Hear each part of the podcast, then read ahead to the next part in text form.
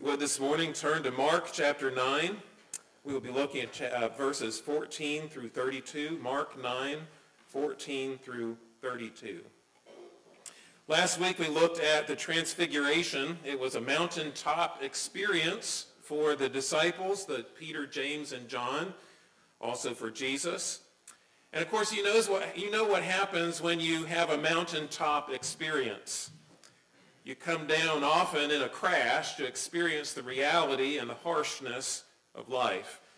I remember in my particular life, we had a mountaintop experience when I was married, and then just a couple weeks later, my mother passed away and we went to a funeral.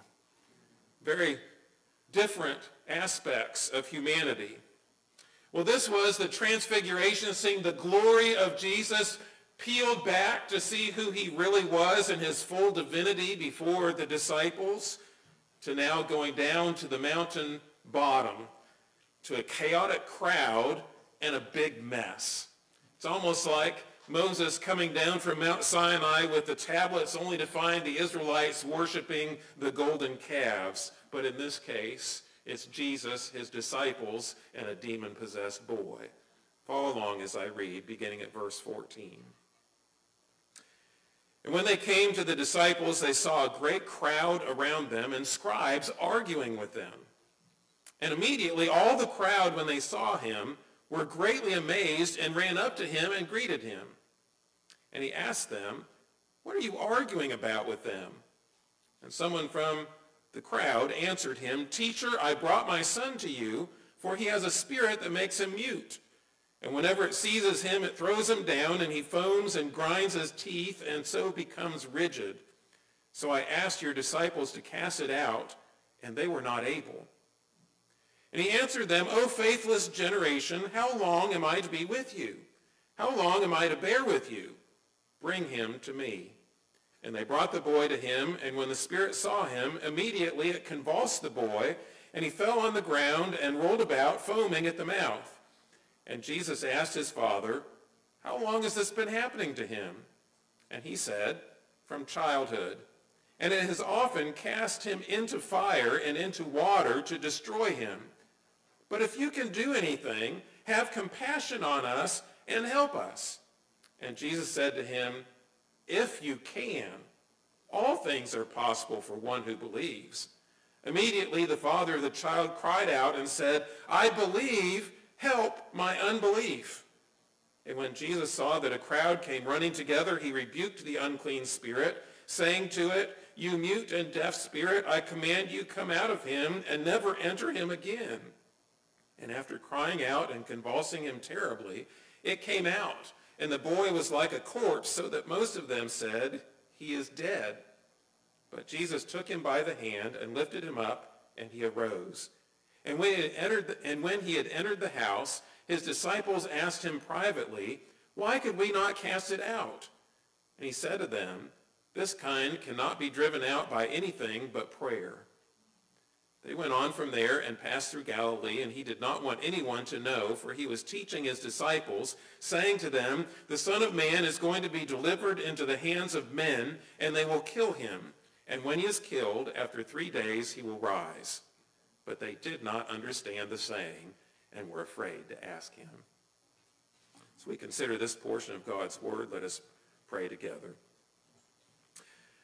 Father, I pray that these words written here by your servant Mark, as we tend to understand through the witness testimony of Peter, inspired by the Holy Spirit, your very word, inerrant and infallible, we pray, Lord, that this word shall be imprinted upon our hearts, that we might understand. It might be heard by our ears, that we might hear it by faith. Lord, encourage us, strengthen us, that we might believe you and your word, that we might trust your Savior, and that together we might glorify you with our words, our thoughts, and our actions. We pray in Jesus' name. Amen. You all know that facts have consequences. There are certain facts in life that we can't get away from. For one thing, we can't defy gravity. I can't just decide one day that I'm going to go out and fly. It Doesn't work that way. We also understand that 2 plus 2 equals 4. No matter what current math fads tell us, that doesn't change. After all, I can count the number of seats in front of me and it will always be the same whether I count wrong or count right. Also, people are born as male or female. That's all there is. On the rare occasion that someone has genes or chromosomes that confuse the gender, we try to work with them in science and medical uh, purposes, try to help them. But otherwise, all of us, the vast majority of us, have been born male or female, and we will be all our lives. Number four, the Bible claims there is one Savior. There is one mediator. There is one way to eternal life. That person is the Lord Jesus Christ, both divine and human. His name is Jesus. He is the Christ. In fact, this claim to be the Christ was made public just a chapter earlier in Mark 8. Now, from this time forth, throughout the gospel, it is known by his disciples, not by everybody else, but by his disciples that he is the Christ. And because Jesus is the Christ, we must trust him. Because he is the Christ, we trust that he is able to bring order out of chaos. Because he is the Christ, we trust that he is able to do anything. And because he is the Christ, we trust that he is able to prepare his followers both for this life and the life to come. Now, of course, this is a rather interesting miracle. In fact, it's one of perhaps the only, what we might say, normal miracle in the second half of Mark. There's a lot of miracles in the first half of Mark, chapters 1 through 8. There's lots of healings, there's driving out demons, there's lots of things that go on. Deaf men hear, blind men see, lame men walk, all those things.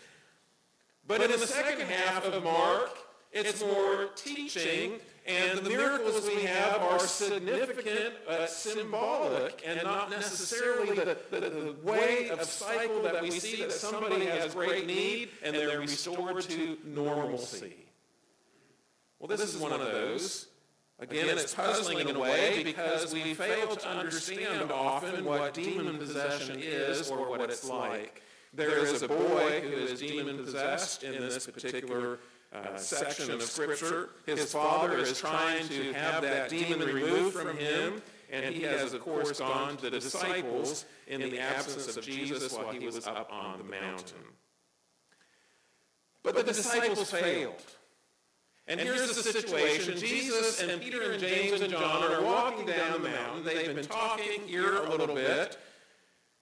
And they come to this scene. There's great chaos because this is what's happened. And scribes were there. Again, these are probably individuals that had been sent on a mission from Jerusalem. They appear throughout this portion of scriptural history. They probably have been out to scout out who this Jesus is and to try and catch him at times so that they could deny his uh, uh, authority as a teacher. And so immediately when the disciples fail to cast out that demon, the scribes go and they begin to argue with the disciples, and this is where Jesus and these other three come in. Chaos.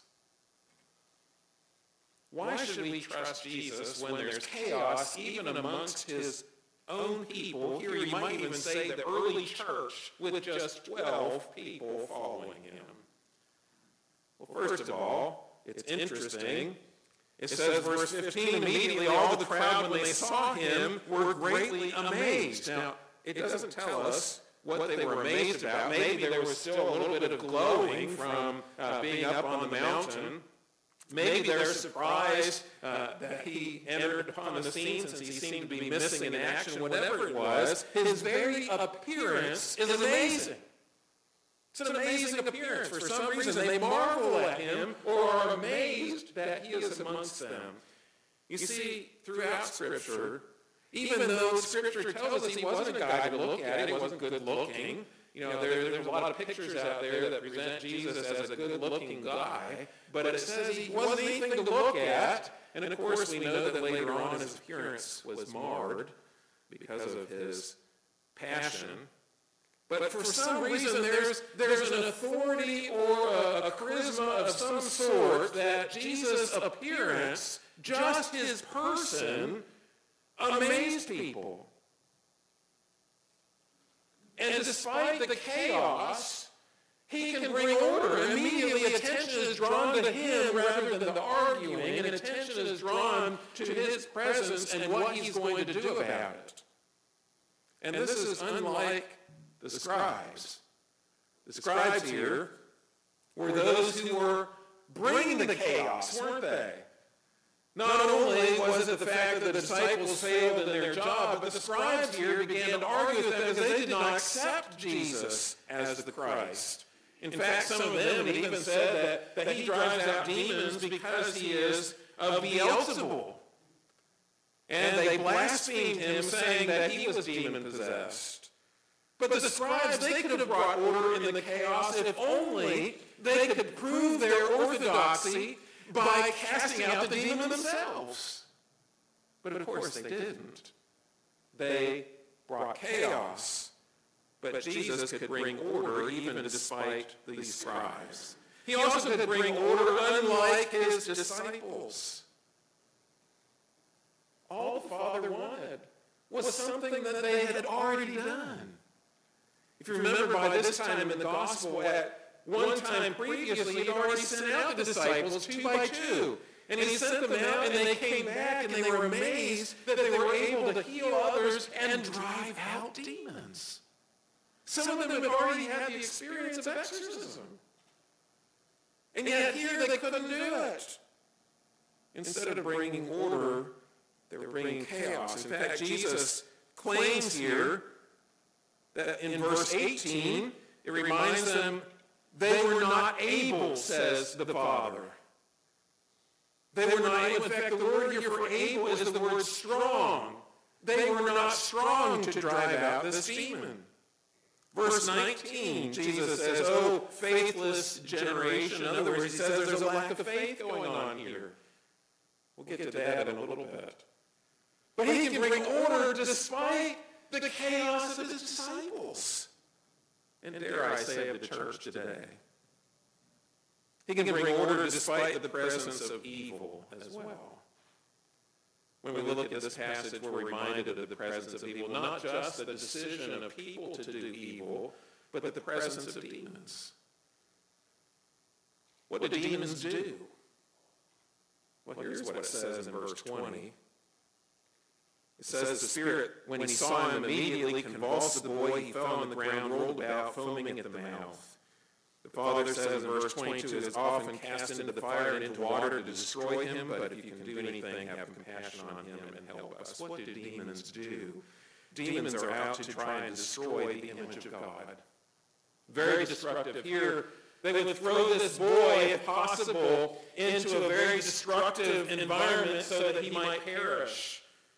We got earlier in this letter, in this gospel, he healed or cast out the demons in a man that was so strong with these demons, nobody could bind him. But if you read through the description of this man, you also understand he began to cut himself with stones. He was self-destructive. These demons are trying to destroy those that they inhabit.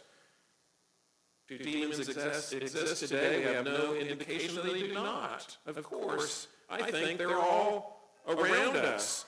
Why is it that there's a great fad in our country of young people trying to cut themselves and destroy themselves? Some of them have been involved in such activity that they might be possessed by demons.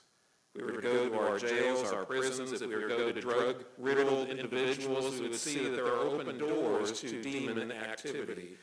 Now we have to be careful. We cannot claim that everyone who is evil, everyone who is an unbeliever has a demon. In fact, I can't even say necessarily that person A or person B with the same characteristics may or may not have a demon. I don't know. But we don't get any indication that they've left the scene. But God, through Christ, can bring order into the chaos and the destructive nature even of the work of demons. But perhaps the biggest problem here is Jesus' claim here of a faithless generation. Verse 19 says, He said, O faithless generation, how long am I to be with you? How long am I to bear with you? In other words, he's reminded of the lack of people's faith. Now, there's a question here, isn't there? Is he, is he crying out against the lack of faith of the disciples? Or is he crying out at the lack of faith of the Father? Or is he crying out about the lack of faith of all the people that are in the crowd? Yes. But he is able to bring faith despite, or to bring order in a chaotic world, chaotic because of sin, chaotic because of the, the, consequences of sin, chaotic because of living in a world affected by sin. He is able to bring order into that despite all of these things. Now I could ask you a question. Some of you are going to get this, some of you are not. Are you a Marvel guy or a DC guy? Now, if you have to ask, you probably are not into the comic book superhero entertainment stuff. There are two different worlds with two different groups of superheroes, right? There's DC and there's Marvel. Now, if you're into DC, you understand what it means when we say the term Justice League. But perhaps you didn't know that back in 1940, there was a Justice Society. And the Justice Society is not exactly the same thing as the Justice League, although they tend to intermingle. I tried to look this up and tried to understand it. You see, what they did then is they made the Justice Society a part of Earth 2 and the Justice League a part of Earth 1.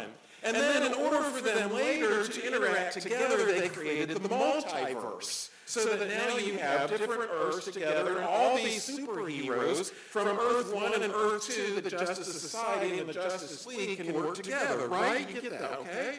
So now you have all these superpowers, all these superheroes, that some of them, strangely, are actually called gods, by some strange scientific origin, others of them are called humans because they drank heavy water or were bitten by animals or some other such strange thing. And you have all of this going on in a world because this world is in danger from the supervillains and it's in danger from all the chaos all around it. So, in other words, these people, very creative, very illustrative, creating comic books and movies that are impacting the hearts and minds of our young people tremendously, now are getting the idea that yes, there is some other higher force, but there is more than one God there's more than one way to save the planet, so to speak. And yet we understand that, that when it comes down to everything, we really don't know what's going to happen. There's just chaos. And how the world is going to be saved, who knows? Jesus isn't like that. He's not a superhero. He's the divine Son of God. He is described here as the Son of Man, a, a, relationship back to Daniel, which reminds us of the forever king that was going to be put on the throne. There is one God, one Christ, one Savior. And this one Savior walked the face of the earth in the early first century AD in order to show that he was the Christ and accomplish the salvation that the Christ was going to do. In fact, we're told here by Christ himself, he can do anything. You see, our faith is in a person. His name is Jesus. Our faith is not in some superhero. Our faith is not in some politician and some other thing. Our faith is in Jesus. And the power of Christ is crucial. If Christ really couldn't accomplish salvation, why do we believe in him? If Christ really couldn't heal others, why do we pray for the sick? If Christ really couldn't repair relationships, why do we pray for those?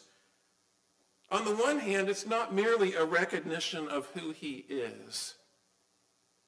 After all, what took place? When the spirit saw him, immediately it convulsed the boy and he fell on the ground and rolled about, foaming at the mouth. Remember, this is a mute spirit. He's not able to speak. What did spirits do when they encountered Jesus, these evil spirits? They would say who he was. I know you. You're the Son of God. In fact, Scripture tells us that, that they even know who God is and they shudder before him. If a demon recognizes who Jesus is, then we recognize that just believing who he is is not faith. It's also not merely believing in the compassion of Jesus. Here's the Father. Jesus inquires of him, how long has this been happening to him? He begins to tell him in this interrogation from childhood. He tells him how this demon has sought to destroy his son. And then he says this, but if you can do anything, have compassion on us and help us. Now the father here, you can't, you can't blame him too much. He's, he brought his son to have this spirit removed, and the disciples couldn't do it. He doesn't know what to expect now. But he's come to Jesus recognizing Jesus can have compassion. And, you know, the world, even the world that rejects Jesus as Savior, even the world that rejects Jesus as the one who accomplished the atonement for sins on the cross, many of them can see Jesus as a compassionate teacher. But what does Jesus say about this? He says this, if you can. In other words, he's saying, what are you saying if I can? Of course I can. He says, if you can, all things are possible for one who believes. Now, he doesn't say, I'm going to do everything you want me to do. He doesn't even tell him at this moment before he does cast this demon. He doesn't say, okay, since you believe, that means that the demon's going to come out. He just tells him the possibilities. In me, anything is possible. You see, the smallest faith in Christ is all that's required. Notice how this works. Immediately the father of the child cried out and said, I believe, help my unbelief. Here's Jesus. He's encountered this father. The father has, from the crowd, stepped out. You know, the disciples uh, aren't able necessarily to, to intervene and, and, stop the chaos and everything, but the father steps out on his own. He says, this is what's happened. And, and he might even be saying, I started all this mess. And he comes and he's interrogated by Jesus. And Jesus then challenges him with this phrase, if you can, and says all things are possible. In other words, he's kind of brought this guy to reality. It's a recognition of his need for Christ. He's brought to the bottom. There, there's no other hope. His child, assumedly, for years now, has been someone you have to watch constantly. He's constantly convulsing and doing things. He's constantly being in danger of drowning or burning or other things because of this demon. And he's brought to the, to the end of himself. He thought he could have the disciples do it. They couldn't do it. The only one left is Jesus. The other thing he does here is notice his response. Immediately the father of the child cried out and said, I believe, help my unbelief. Now, I think some of us today might say, what do you mean if you can? Of course I believe stuff about anything can happen. After all, in America, we teach in our school system that you can be anything you want to be. Baloney. A bunch of nuts. Going out to say that someone who is completely unable to shoot a basketball could become a pro basketball player. Or someone who is completely inept at math could become an engineer. I mean, how ridiculous is that? When we say anything can happen, what do we mean? Here, this guy accepts Christ's estimation of himself. He accepts the fact that Jesus says, you don't really have faith. You know, this is part of the problem with this, all this identity stuff in the world out here today is, is somebody will say, well, I believe such and such. We say, oh, that's great. That's wonderful. Let's see how I can help you believe such and such. What did Jesus say to this guy who had come to have his demon exorcised from his son? Jesus told him in essence, you say you believe, but you said if. If is not good enough. If you are able is not good enough. That's not faith. That's like saying, well, you know, I, I need to go to church and be baptized and do all these things because I want to cover my bases. But I'm also going to go out here and I'm going to try and earn my salvation by being a good person. And I'm going to go out here and, and maybe uh, use some crystals out here or check my horoscope and, and so forth. Like, and I, you know, this is, this is what it is. This isn't a hope so hope. This is a know so hope. And this guy realizes that he accepts the estimation of Jesus. I'm not belittling this guy. He came to Jesus seeking help. And now he understands that Jesus is telling him, I can do it. And by years of experience with this demon on his son, he cries out to Jesus and please, pleads for mercy. He says, I believe, help my unbelief. This is a cry of faith.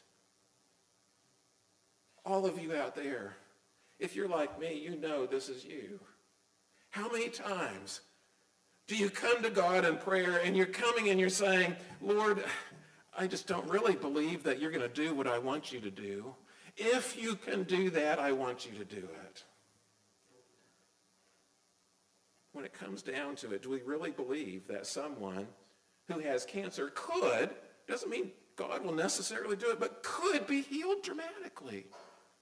Do we really believe that God could restore a broken relationship that is so broken you feel as if the embers of that relationship were stamped out and thrown to the wind? Do you really believe God can repair a marriage that seems beyond hope or broken? Do you really believe these things? You see, we come to God and we say, Lord, I believe, and Lord, if you would just do all these things, but then we say in our little hearts afterwards, I know it's not really going to happen. But the guy like me must say, I believe, help my unbelief.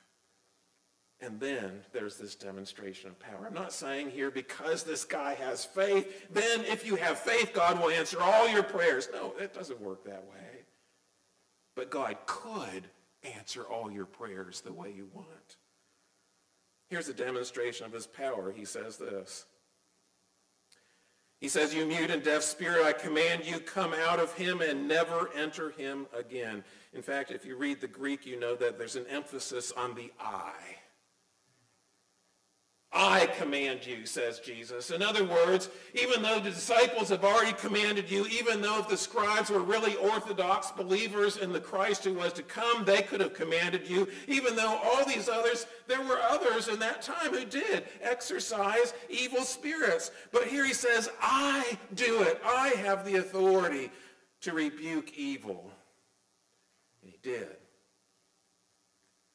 And here's the ability that Christ has. After crying out and convulsing him terribly, it came out, and the boy was like a corpse, so that most of them said he is dead. But Jesus took him by the hand and lifted him up, and he arose. Jesus can do it. He can restore what is broken.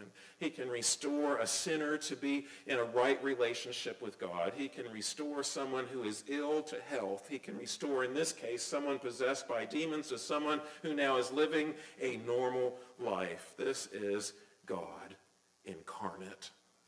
Jesus could do anything. I remember many years ago now my first encounter with so-called faith healing, the idea that if you just believe enough, then God will do whatever you think needs to be done. My mother had just been diagnosed kind of strangely as she was a little bit older with lupus. I saw a letter written at Christmas time by someone that was from a church that my father had served in New York. We now lived in Illinois. And in that letter, this lady, I think her name was Phyllis, she wrote this letter to my mother and she said, Pat, that was my mother's name, Patricia, Pat, if you just had enough faith, you wouldn't have to worry about that lupus you've been diagnosed with. And I read that letter and I thought, what in the world as a teenager? I thought, what in the world is this? How can this woman say this? Basically, she was saying my mother was an unbeliever. She's saying if you just had the right amount of faith, then Jesus would have healed you. Now, she had one thing right. You must have the faith that Jesus could heal you. He has that ability. But sometimes he says no because it's not his will. Ability and will are two different things. You see, faith is that through Christ, anything can happen. Yet that same faith is the realization that it must be God's will for that thing to happen. God knows the big picture. You know, if it was true that if we had enough faith, everyone would be healed, who would be in our graveyards? Who would be in our cancer wards? Why would we need doctors to begin with? Why would we need medicine? Why would we have any of these things? Because after all, it would be so amazing that everyone who had faith was healed, that everybody would be flocking to be healed, right? But it's crucial to believe the ability of Jesus. He can do these things. And it's just as crucial to understand he is Lord. It's his prerogative by the all-knowing God the omniscience as well as the omnipotence to be able to determine whether that is the best for his glory and for our good. And with that then, he's able to prepare his followers. Here's the aftermath. The father and the boy get to go home in joy. But here's the disciples. They've now been humiliated in public. Everybody in the crowd recognizes the disciples could not solve the problem, but Jesus came and solved the problem. And they failed to understand. They say this. His disciples say, him, say to him privately, why could we not cast it out? Now you have to remember, they've already cast out some demons when they were sent out on their own ministry session. They seen Jesus do it. They assumed that they could do it. Now we don't know exactly how this happened, how it transpired, what their thoughts were, what their actions were, anything like that. But they failed to understand that. And yet here, this is why Jesus had them as his disciples, that is, those who follow him. He's able to teach them. He says, this kind cannot be driven out by anything but prayer. In other words, in this particular example, their faith was misplaced. They weren't trusting God to remove this. They were trusting perhaps the tradition of what had been established as disciples of Jesus, that, that just like everything else, they could do this thing. perhaps their, their, their faith was in the process, or their faith was in uh, the idea of it. But here their faith had to be in God, because he's the one that does it. They didn't do it. It was God that does it. And this then begs the necessity of prayer. Why is prayer so crucial? Because there's not a person that heals somebody. There's not a person that drives out demons other than Jesus. And Jesus is now at the right hand of God the Father Almighty. He's with us in spirit, not in person. And here we are reminded here that, that by the personhood of the Spirit, these activities are taking place but it's only by prayer. In other words, it's by recognizing God's authority, not our own. Matthew even takes it a step further. He says these disciples, not just the Father, these disciples lack faith. And here's where he gives the famous lesson of the mustard seed. If you have faith as, mus- uh, small as a mustard seed, you can say to this mountain, and he's right, right below a mountain, you can say to this mountain, move from here to there, and it will be done. He's able to prepare them despite their lack of faith.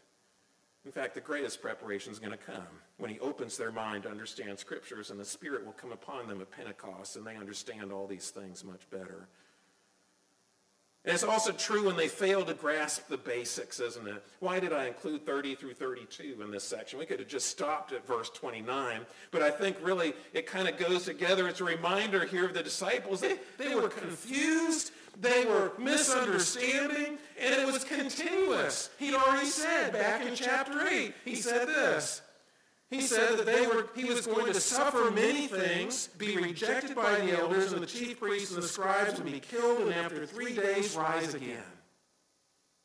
Then he says in verses 30 through 32, he says this, the Son of Man is going to be delivered into the hands of men, and they will kill him, and when he is killed, after three days he will rise. It's pretty specific, isn't it? He said to Peter, James, and John, coming down the mountain, he says to them, the Son of Man will suffer many things and be treated with contempt.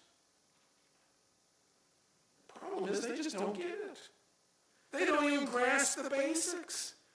This third example here in chapter 9, verse 31, this third example adds another detail that hasn't been added before. He will be delivered over to men we could look at that two ways. First of all, Judas Iscariot was going to betray Jesus and he would be delivered over. But on the other hand, this is a reminder this is God's plan. God delivered him up for this purpose. Jesus, even in the garden, prayed and said, May this cup of suffering pass from me, but not my will, but yours be done. Again, God was able to take that cup of suffering from him, wasn't he? Yet he didn't.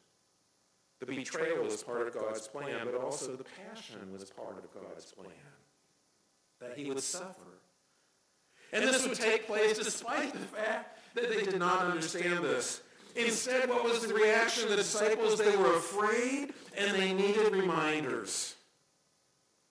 In fact, 31 tells us by the grammar here, he continued to teach his disciples, continuing to say to them these things. In other words, it wasn't just these, now third time he told Peter, James, and John, second time he told all his disciples, there'll be another time in chapter 10. In other words, this was an ongoing theme as they journeyed down towards Jerusalem through the rest of the book of Mark, up from the territory of Philip, uh, the tetrarch, all the way down to Jerusalem. He's continuously telling them these things. I'm going to suffer. I'm going to die. I'm going to do these things. Why does he say this over and over? He's preparing his disciples so that they would understand, so that they would believe, and so that they would be prepared for eternal life. You know, one of my favorite memories of Christmas time was at our first church when Jennifer and I were younger and we did Christmas plays. We did this whole series of Christmas plays. In fact, we do them on Friday, Saturday nights. And people from the community would all come to see these Christmas plays. I would act in them. My wife would direct them. And one of my favorite things was in one particular Christmas play. I don't know which one it was. I don't know all the details. But Jennifer's aunt was supposed to come in onto the stage and close the door. And she would just leave that door open. And I remember one time Jennifer just got so frustrated she left the door open in practice that she said, shut the door, shut the door, shut the door. And I think really this is what Jesus is doing. I'm going to die. Don't you get it? I'm going to suffer. Don't you get it? This is what's going to happen for your benefit. This is the most important historical event in all of history. And they didn't get it again. And again, Jesus is preparing his followers first by his actions, by his healing, by his driving out demons, by his teaching, proving he is the Christ. Then teaching, teaching and reminding them through his word not only who he is, but what God's plan of salvation is. But he's also, even now, interceding on our behalf. That's the prayer element, isn't it? That he's interceding on our behalf. We're going to be reminded in just a little while in our men's Bible study that when Stephen was stoned to death, he saw Jesus standing as he saw Stephen being stoned. He got up out of his seat and stood there in heaven on behalf of his child. Jesus is still preparing his followers for eternity. See, Jesus is the Christ. This is the point here Jesus is the Christ. It's very clear from Peter's confession, you are the Christ, chapter 8, verse 29. It's very clear by what's going on now in chapter 9. He's able to exorcise demons. He's able to exude authority. His very presence is amazing to the people. He is the Messiah. He is the Savior. There is no other. There's not a pastor who can save anybody. I can't save anybody. There's not a superhero who's going to save anybody, no matter how super their powers are. There's not a politician who's going to save anybody, although they all have the promises of saving the world. Only Jesus can do that. He can bring order out of chaos. And let me tell you, right now there's chaos, isn't there? Now, we like to say there's more chaos now than any time in my life, but let me tell you, there's always been this chaos because Satan and his minions have always been at work, and people have always been sinning and bringing God's order into chaos because of the consequences of their sin. But this is a reminder, he is the Christ, he can do anything. He is our Lord and teacher, and he's head of the church. He is able to do far more than we can possibly imagine. But we still struggle. I believe. Lord, help my unbelief. Let's pray. Lord, you are Lord. Let us not forget that. Lord, you are our Savior. Help us not to forget that. And Lord, you are able to do anything. We so easily forget that. Lord, I just pray that for each person here, you would help our unbelief. You know, Lord, because of our sinful selves, we will have temptations, we will have doubts. There are times when we will be closer to you than others. But Lord, preserve us, help us, that we might see your grace on a day-by-day basis, and we might know that you are Lord and Savior. We pray in Jesus' name.